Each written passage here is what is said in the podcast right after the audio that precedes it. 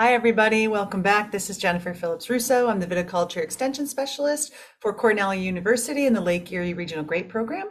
Our program consists of two land grant universities with specialists from both one Penn State University and Cornell. We service the Lake Erie region of Pennsylvania and New York, and also the Niagara Escarpment. Thanks for joining us today. Today we have a special and timely podcast for you that's going to be led by Dr. Terry Bates. Dr. Terry Bates was the director of the My Efficient Vineyard project, and he is also the director of the Cornell Lake Erie Research and Extension Laboratory. Many of you have listened to he and I talk about his nutrition studies, which there are more to come. Yeah, it's been a very busy summer, so apologize for a little bit of the delay. But he recorded a new video, and it is on the efficientvineyard.com blog site. So you can find that again at efficientvineyard.com and you can listen to it right here. The growing season is flying by. We are three weeks out from Concord Veraison and looking at the harvest doorstep, three weeks more after that. So this is a good time to finish up crop estimations. And if you did not do them at 30 days post bloom and take some assessments of vine balance to decide when and where you will start harvesting.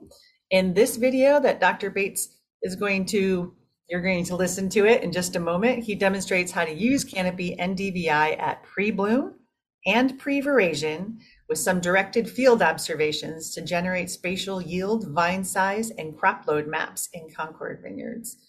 Um, if you want to access that video and listen to it in your own time, besides hearing it, because he has slides that he shows with you and walks you through some things, you can find that at efficientvineyard.com or at YouTube.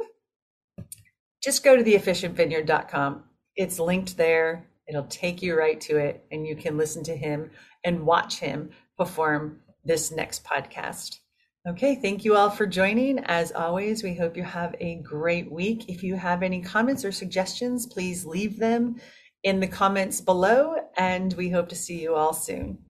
Hi, this is Terry Bates again from the Cornell Lake Erie Research and Extension Lab, and today I want to use, show you how we use um, an NDVI sensor and some field measurements to come up with a better uh, crop estimate and also a crop load uh, prediction um, for the end of the season to help me drive my harvest decisions. Um, so, okay, if you're like me, you got a call from your processor rep um, last week or this week asking you what your crop estimate was. And hopefully, you did some kind of systematic way of sampling your vineyard to know what your crop size is going to be this season um, instead of the old uh, wild guess um, procedure. Uh, and so in this tutorial, I want to show you how we just use an NDVI sensor and some field sampling to get a more accurate, accurate crop estimate. Obviously, we want to know what the yield is in the vineyard and do a better job of predicting what that yield's going to be. Uh, we also like to have an estimate of what the vine size is or pruning weight is in the vineyard because putting those two things together gives us our crop load index. a VAS index or yield to pruning weight ratio which basically tells us are the vines undercropped, balanced, or overcropped because that is going to have an impact on the rate of sugar accumulation in the fruit from veraison to harvest. It also have an effect on the net change in pruning weight or net change in vine size um, going into next season. So, am I going to gain fruit uh, crop potential for next year or lose crop potential for next year. And what we're after here is can we get a better estimate of yield and a better estimate of vine size using some spatial data and in-field sampling, which will help us estimate what our crop load is going um, into veraison. So we have a prediction of how that fruit is going to mature from veraison to harvest and predict what the vine health is going to be for next season. Okay, so very simple. What do we use? We use an NDVI sensor that we put on a gator, and we we basically scan the reflectance of the canopy um, in our Concord vineyard. So this picture was taken around Bloom, and we have four NDVI sensors on this particular setup because we're trying to measure different things. but if you're just measuring canopy reflectance, you could actually get by with one sensor and a data logger um, and a GPS that's in the data in the data logger. So at Bloom, we have that sensor uh, more or less up by the cordon, where we're trying to measure differences in vegetative growth um, in that where the canopy is developing. And as the season progresses, because Concord has that drooping growth growth habit, we will move that sensor down throughout the season so that we maintain the sensor in the growing region of the canopy because we really want an indication of where the vines are growing very strong and where they are weak. And um, if I leave that sensor up by the cordon, it'll saturate and I won't be able to tell the differences between strong vines and weak vines. So I need to move it. Um, and it's one of the advantages of having a sensor up close and personal with the vines is that you can put the sensor exactly where you need it to to understand what the differences are in the vine growth. Um, so after several years of research where we scan Concord vineyards um, weekly throughout the season and we relate that to our yield maps or our pruning weight maps at the end of the season, we know that we get a, a the highest correlation of the season is right at bloom or just before bloom between NDVI and what the final yield is going to be. And we get higher correlations late season, so say around veraison or just before veraison, uh, between NDVI and pruning weight. So I'm going to use those two time points to give, try to predict or estimate what my yield and pruning weight uh, is in the vineyard. And then once I have the yield and pruning weight, I'm going to calculate a Ravaz index or a yield to pruning weight ratio. And here's my decision table.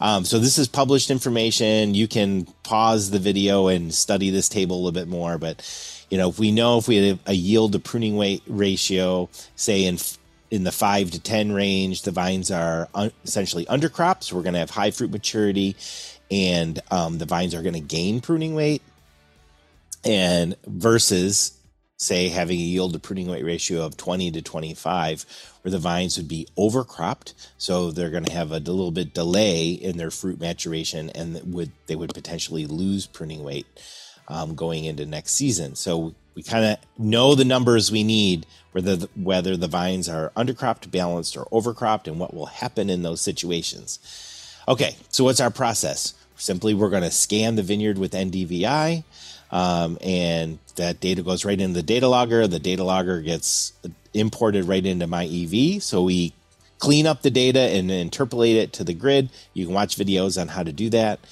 Uh, then we use the grid generator in MyEV to select field validation points. Um, the computer will either do it for you or you can manually select the points you want to go to the vineyard to make that process um, more efficient um, and more uh, informative to your management decisions.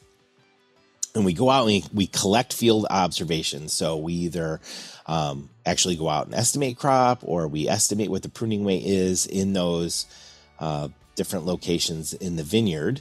Uh, and if there is a good relationship between the spatial data, so like in this case, NDVI at bloom, with our crop estimate at our validation points. If there's a nice relationship there, we will translate the spatial data with the validation points, and now I can have a spatial yield estimate map uh, of in that vineyard, and that I can use that in my uh, management practices.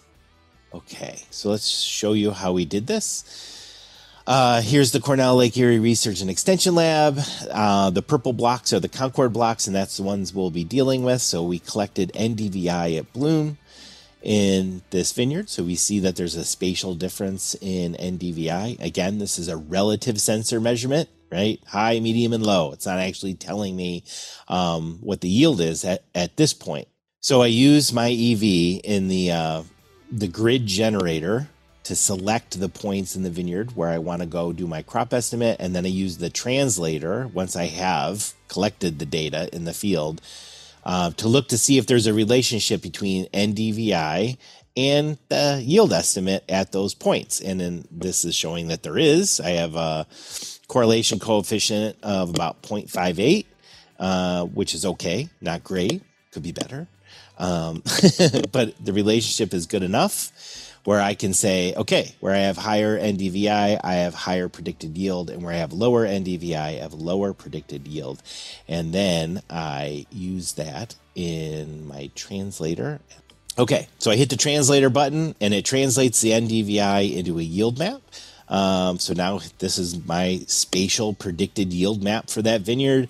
I look at the statistics and I see that I have a mean of eight tons per acre, and I multiply that by the number of acres I have, and then I can tell my processor rep this is the the tons per acre um, I can expect to deliver out of these blocks for the season. And that's that's really good for the processor. But from me, from a management standpoint, even more importantly, I know where the crop is high and where the crop is low, um, and I can marry that with my my pruning weight or my vegetative growth, and make a decision on if I need to thin the crop anywhere. Um, or leave it, or it'll tell me how well that fruit will ripen from veraison to harvest.